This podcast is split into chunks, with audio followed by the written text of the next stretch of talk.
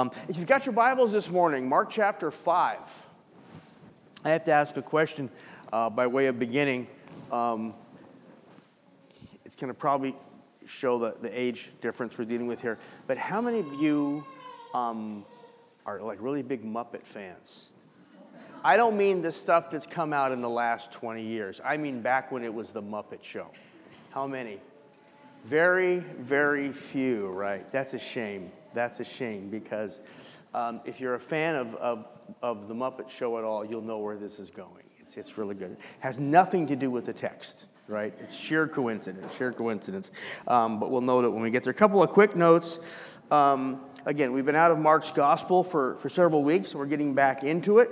Um, we've said Mark is the gospel of action, focused on what Jesus did um, more than what he said, um, or what he said as it became action, as it had immediate impact. And we sure saw that the last time we were in Mark's Gospel, chapter 4, with the matter of Jesus calming the wind and the sea. And what an extraordinary multi tiered miracle that was. Uh, and just in case you weren't here, because it is, it is so important to note that, you know, um, Jesus just like didn't say, you know, wind be still, and that was like it. You know, if you think at all about where wind comes from, the whole thing of this, of our planet hanging in space and this massive solar plant, the sun just, you know, warming it, pouring energy into the planet, and that energy has to go someplace. The planet seeks balance, and the, the wind blowing, that's part of the planet's attempt to balance that energy. So when Jesus said, like, stop, that was like a major energy traffic jam. That, you know, just back, you know, traffic jam just backs up, you know the traffic jam is there, but it backs up traffic. All that's like energy. That happened, and that's amazing.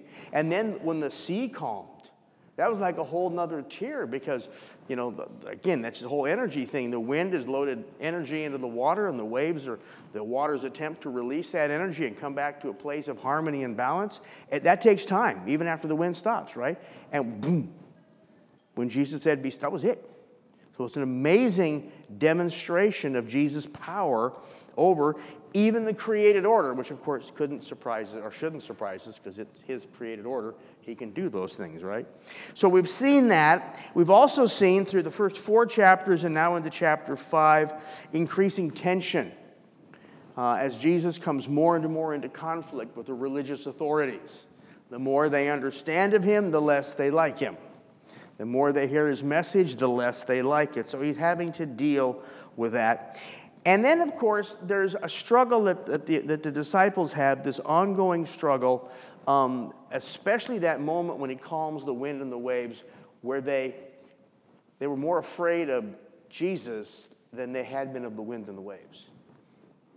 They were overcome with a great fear, it said. And that's true sometimes as well. The, the more we come to understand just who we deal with, yes, there's a tremendous comfort in a God who loves us so. But the more we understand about the nearness of God, the more unnerving that can be. And it causes us to approach Him with a great humility and um, cry out, Lord, have mercy. On a, on a momentary basis. So, with that in mind, we come to chapter 5. And this is one of those chapters in Scripture that if you like action, you like things that are happening, you're going to love this chapter because it's dedicated entirely to events miraculous events. Three major miraculous events that are demonstrations of Jesus just doing one powerful stuff. And we'll start with the first one. So, chapter 5, beginning in the first verse. And they came to the other side of the sea, to the country of the Gerasenes. And when he had come out of the boat, immediately a man from the tombs with an unclean spirit met him. And he had his dwelling among the tombs, and no one was able to bind him anymore, even with a chain because he had often been bound with shackles and chains, and the chains had been torn apart by him, and the shackles broken in pieces, and no one was strong enough to subdue him. And constantly, day and night, among the tombs and in the mountains, he was crying out and gnashing himself with stones. Father, we thank you for your word this morning. Pray, Father, as we look to it, we would receive the things that we need, Lord. Father, our, our heart's desire is that Jesus' character be fully developed in us. We want to come to a full understanding of who our Savior is. And as that happens, Father, we might be better able to show Jesus, demonstrate His character to a hurting world around us. So we ask that, Lord. Speak to our hearts this morning in Jesus' name. Amen. Amen. So, the intention this morning is to first take just a few minutes, set the context, make sure that we're on the right page with Scripture. And the reason we do that, of course, is we got a couple thousand years between us and the text. We got a different language, different geography. We want to make sure we're seeing things correctly. So, we're going to do that first. Then, look at what happened, take a close look at exactly what happened, and then finally ask the question how does that speak to us? What does it tell us of the character of Jesus, and what does it tell us of what we want to see manifested in our own lives. So, first of all, let's just take a moment to set the context. Uh, Jesus and his disciples are crossing the Sea of Galilee, fairly small body of water, eight mile trip. Um, but as small as the sea was, it was important because it divided the land between not just east and west, but Gentile and Jew. The, the one side of the sea, primarily Jewish, the western side, the side that Jesus and the disciples came from. The other side, primarily Gentile, right? Other side of the sea is described as the area of the Gerasenes. Now, the pronunciation of that and the spelling of that is unclear. If you compare the accounts in Matthew and Luke, you'll note that. Uh, it's a classic example of where a, a, name is translated from one language to another. Sometimes it gets a little bit mixed up. No real bearing on the meaning of the text, just you will notice some differences. Uh, the name means a people who have fled. And I can't give you any more than that. Um, I don't speak that language. So um, I'm on, on, the same page with you guys. I look it up and I say, okay, that's what it means. It means people who have fled. And what it tells us is that they're relatively new people to the area. It was an area called the Decapolis, or 10 cities.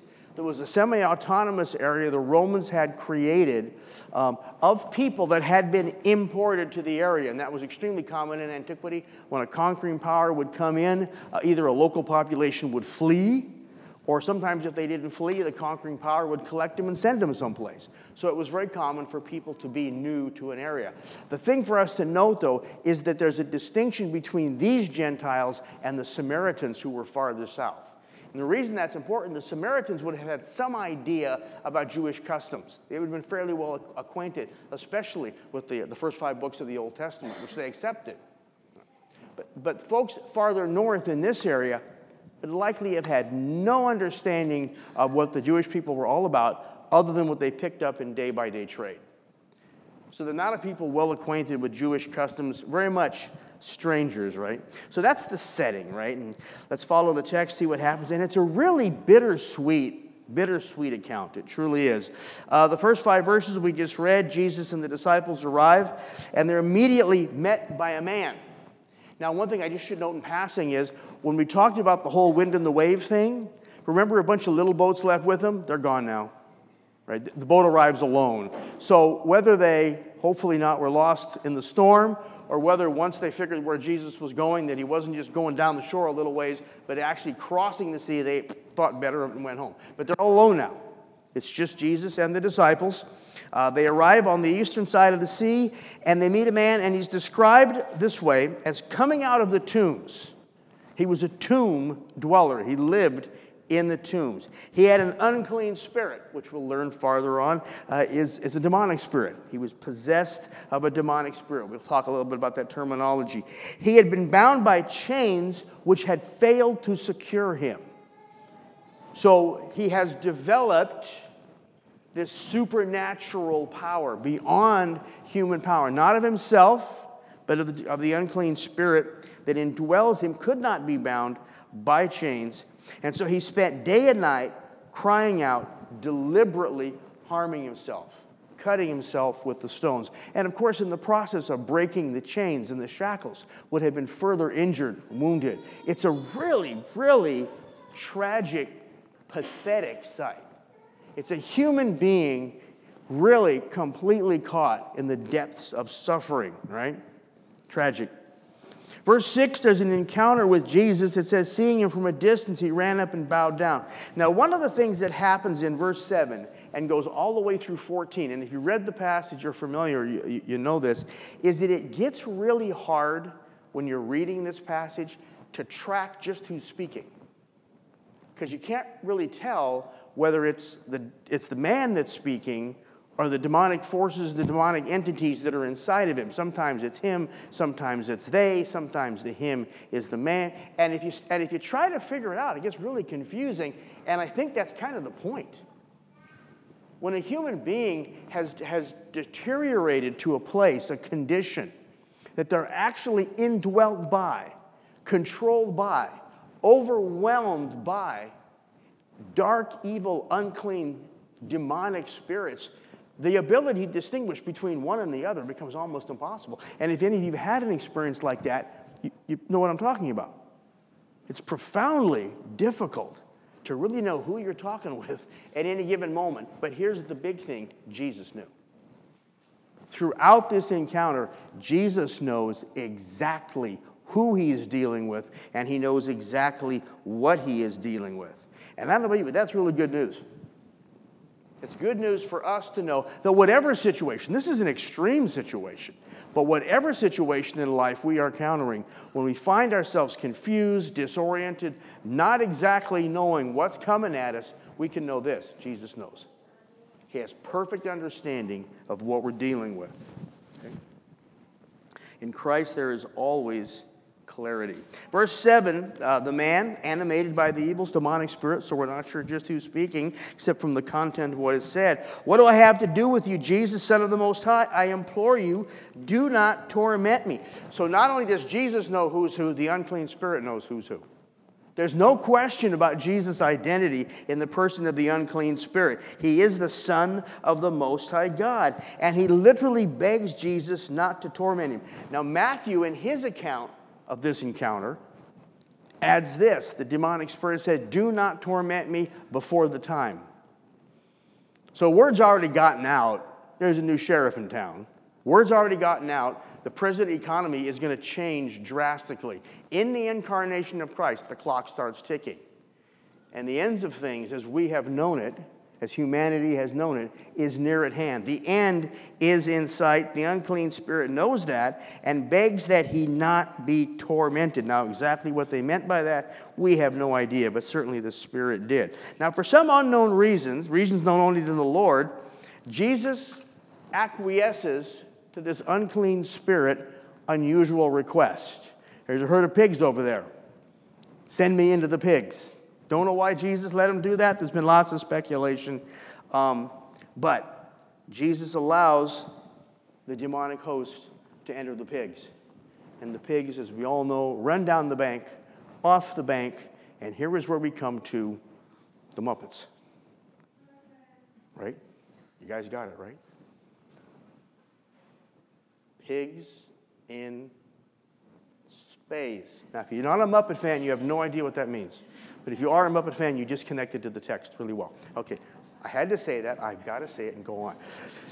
Demonic entities enter into the pigs, run down the bank, and are lost. A lot of questions as to why, a lot of uh, no, speculation. Was it the fact that the pigs were unclean, therefore they, it's a Gentile area? What does Jesus care if there's pigs there or not, right? He's certainly got bigger things to deal with than that. He is an unclean human being, is a defiled, polluted human being. And whatever may be said about the pigs, this we know about the man. The man was delivered and freed. The man was delivered and free. Verse 14 is where it really gets to the bittersweet part. The herdsman ran away and reported it in the city and out in the country, and the people came to see what had happened. And they came to Jesus and observed the man who had been demon possessed sitting down, clothed and in his right mind. They find the man perfectly normal, healthy, and well. Now, here's a key question Who's the they? The same people that had chained him and bound him and put shackles on his wrists and ankles, those things had failed. They were not able to bind him. The demonic spirit was able to bind, to bind him. They were well aware of the power and the authority and the ability of the unclean spirits to bind a man they had no control over. They had failed uh, completely in any contest against the powers of the evil one, and yet Jesus proved even stronger. Jesus freed the man completely. And the evidence of that, the evidence of Jesus' undeniable power and authority is sitting right in front of them. So, how do they react to this manifestation of phenomenal power? Verse 15, they see the man clothed in his right mind. Verse 16, just to make sure everything's clear, the story is repeated to them. The account is repeated. And then in verse 17, again, it's bittersweet. There's a, there's a sweetness to the man's freedom, there's a sweetness to the power of Christ. But in verse 17, it turns bitter. They began to entreat him to depart from their region.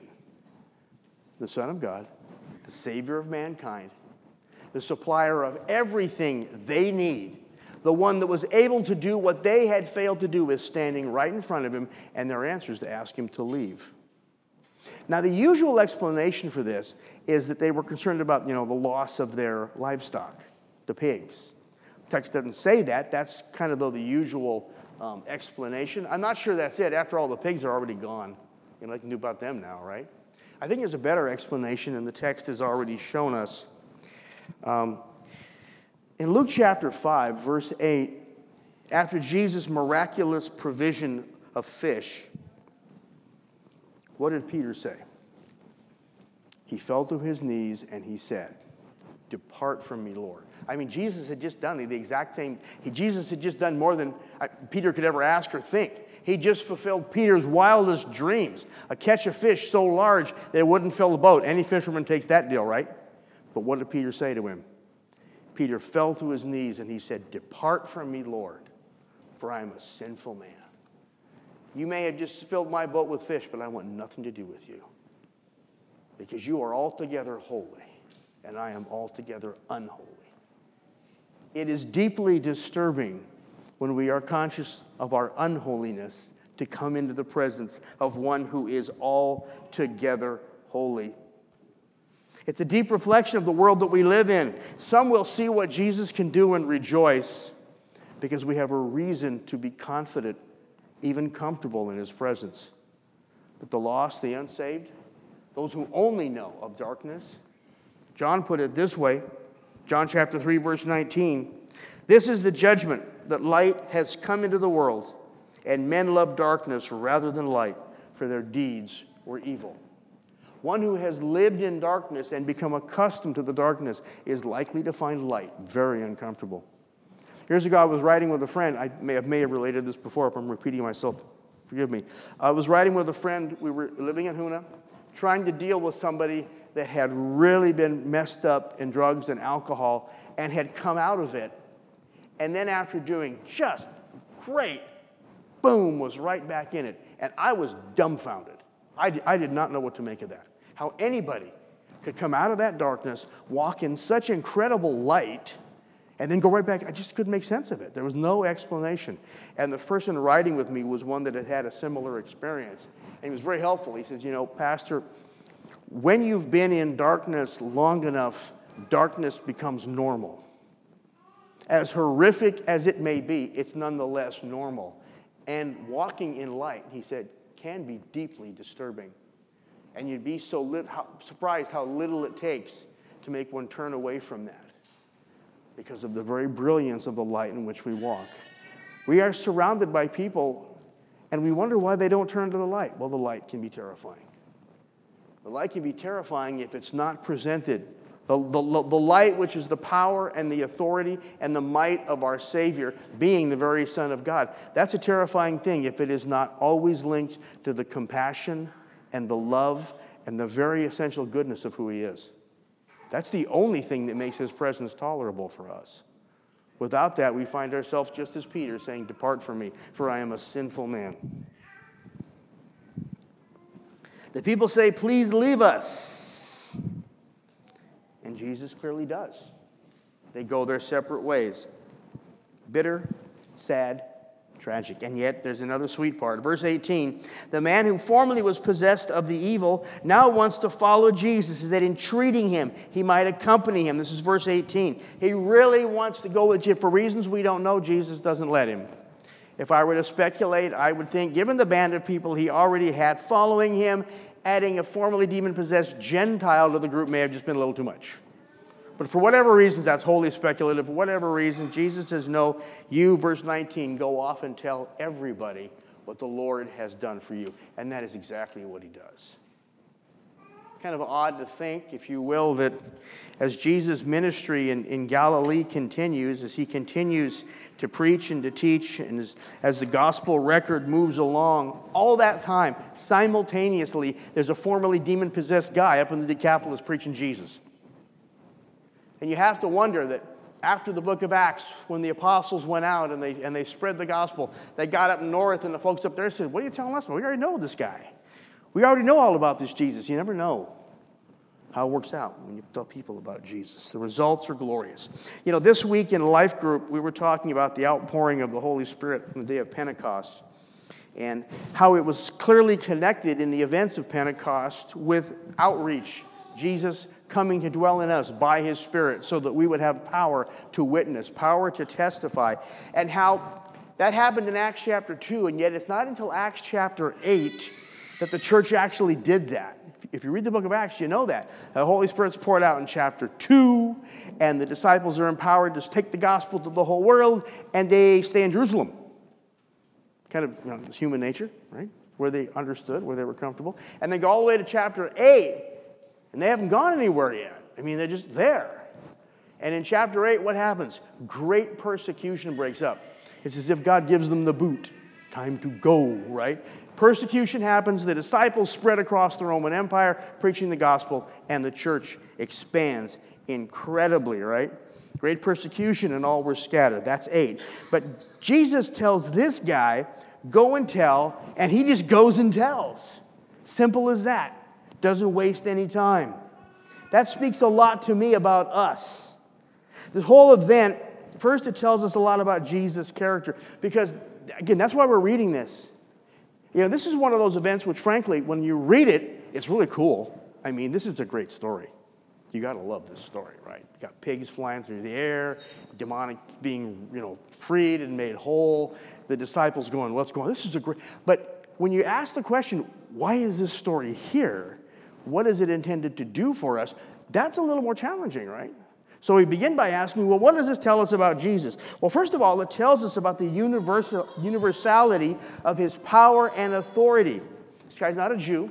We're not inside Israel. We're completely outside the borders, and yet Jesus' power remains perfect. You know, if Jesus had said to the disciples, because remember, when they row up in the boat, the man immediately comes out of the tombs. You ever wonder why they landed at the tombs? Why did, why did they choose for a landing spot on the other side of the Sea of Galilee at the tombs, right? Jesus is looking for some peace and quiet. I mean, he's been totally hammered on the other side of the sea, constant, nonstop ministry. They've got to get away. I know across the lake, eight miles away, there's the cemetery. Great place for some peace and quiet. But the minute he arrives there, this crazy guy comes out of the tomb, acting really weird, looks horrible. Would anybody have thought a thing about it if Jesus had said, Tell you what, guys, let's aim a little farther, you know, a little farther down the beach? This isn't my problem. This guy's not a Jew. This isn't Israel. This is not my problem. And yet, Jesus just hones right in on the guy. It tells us about his universality of his power and authority and the universal nature of his compassion. Jesus responds to a person with no evident reason other to respond other than he's a hurting human being. And that should be our goal. That should be our goal. This tells us the, the qualities of Jesus' character we should desire to see expressed in us. Not only an expression of his power but as an expression of his compassion. You know, one thing that's absent from the story that, that we might naturally read into it if it was about us is Jesus never asked the question, How'd you get in this messed up situation? You notice that? You encounter somebody with really serious problems, there's always that inclination to go, Just what did you do to get yourself into this mess? Jesus just doesn't go there. The guy's got a problem, let's deal with it. Let's free this guy. Demonic possession, right? His character fashioned in us. You know, we know, if you're a believer, you can know without question the Spirit of God dwells within you. That's the whole message of Pentecost. We don't come into relationship with Christ without the Holy Spirit. He is the, he, we're born again of the Spirit. He's the Spirit of regeneration. There, there's no being a Christian without the Holy Spirit dwelling within us. Right? We know the Spirit of power dwells within us. We are indeed the temple of the Holy Spirit. If Paul can say that of the Corinthians, he can say it of anybody, anybody that knows Jesus, right? But that power and, and, authority functions through relationships, and that's where we get hung up a little bit sometimes. We kind of expect it to be automatic. It's not. The power and authority that the Spirit of God manifested through the Son of God always came through relationship. James 4 5 is a verse of Scripture that sometimes creates a little bit of confusion. Uh, James writes this Do you not, or do you think that the Scripture speaks to no purpose? Quote, He jealously desires the Spirit of God, which He has made to dwell in us. I know, I, for a long time I struggled with what is that even talking about? He jealously desires the Spirit which He has made to dwell in us. Well, it sounds like he wants the Holy Spirit to dwell in us, but he's talking to people that are already Christians. So what's going on here? Well, it's, it's that word dwell. It's that word to make one's abode, to live in a place, identify with its inhabitants. We all either, you know, know or perhaps better, maybe a little better, know of someone who lives in a home where there's other people in the home, but they're not living together. They don't talk, they don't speak. They have the same mailing address. They maybe even take a meal or two together or eat out of the same fridge, but they're not, they're not, they're not with anybody. There's a separation that home. We know what a tragedy that is, how painful that can be, how meaningless, void of relationship that relationship, how frustrating that can be. The, the, the pain is that's how a lot of Christians are in relationship with the Spirit of God. Yes, indwelt by the Spirit, renewed by the Spirit, made new, but day to day, no communication. Day to day, no relationship, and then left wondering, wow, you don't see the Spirit's power manifested in my life. The presence of the Holy Spirit, and I believe this is why we have this passage to show us something. The presence of the Holy Spirit in our lives, it's a, it's a presence by relationship as much as geography. And like any other relationship, it has to be nourished. Like any other relationship, it has to be fed. So the question we're left with this morning is how do we build that relationship? How do we strengthen that relationship? How do you and I strengthen our relationship with the Spirit of God? Well, I think, you know, there's a negative and a positive side to it. First of all, negatively, we want to avoid those things which are harmful to that relationship. You know, when we, um, as Christians, we deal with a sin or we struggle with a sin or we get caught in a sin, our first concern is always, you know, my, is Jesus going to forgive me? Well, of course he is.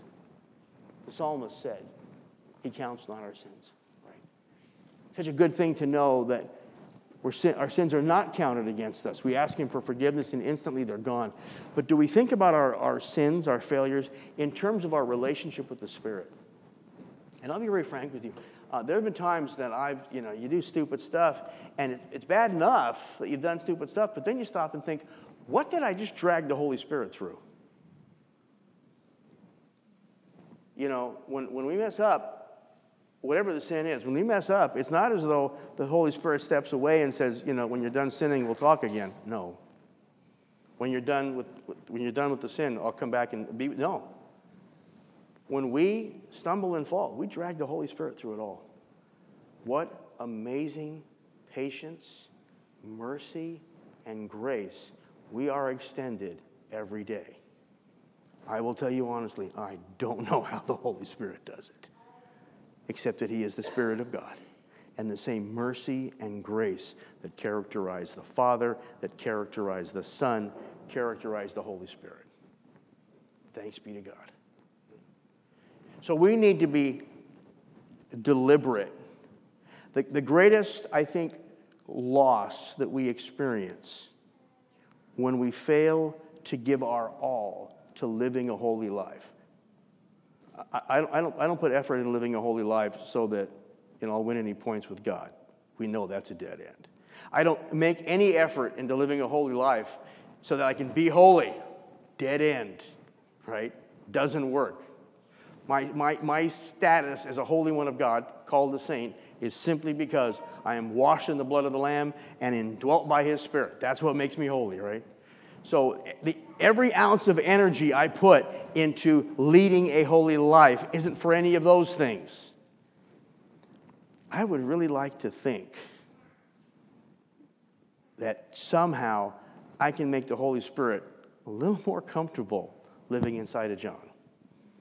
Or at least make it as least uncomfortable. Does the Holy Spirit like being around us? Wow. We should be putting our absolute best foot forward, if no other reason from that, dealing with and addressing the issues of sin in our lives. The second thing is, are we giving the Holy Spirit something to work with in this relationship? I mean, if you did have somebody living in your home and you were in a relationship with that person and you wanted to be in a relationship with that person, a really good step is to invite them to the table at mealtime, right? Imagine living in a house and, you know, the host, you know, serves dinner and doesn't tell you it's dinner time.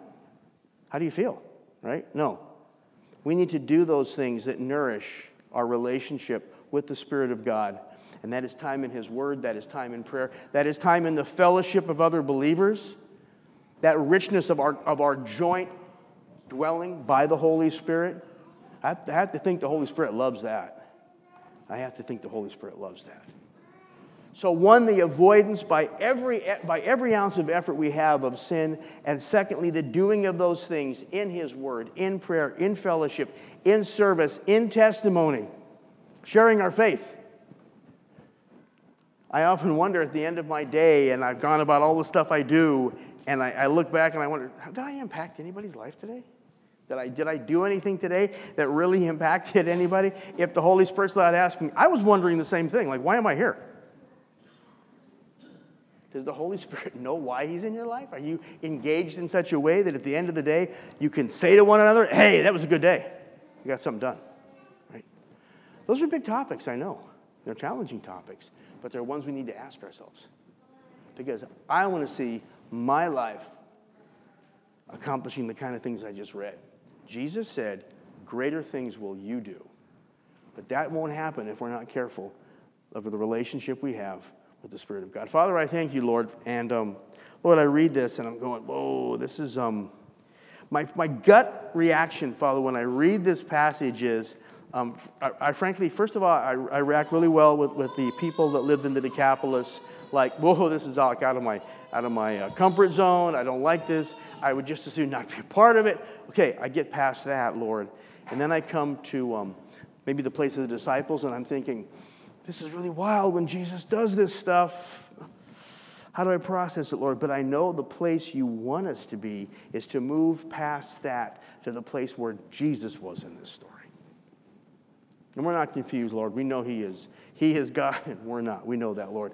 But we also know that it is your intent, Father, that through us, your Spirit will be manifest to a lost and dying world, Lord. That can only happen, Father, if we're doing the things to enhance the relationship we have with you, the Spirit of God dwelling within us. Father, I pray you'd make us very careful to do that every day. In Jesus' name, amen. Let's stand and worship the Lord this morning.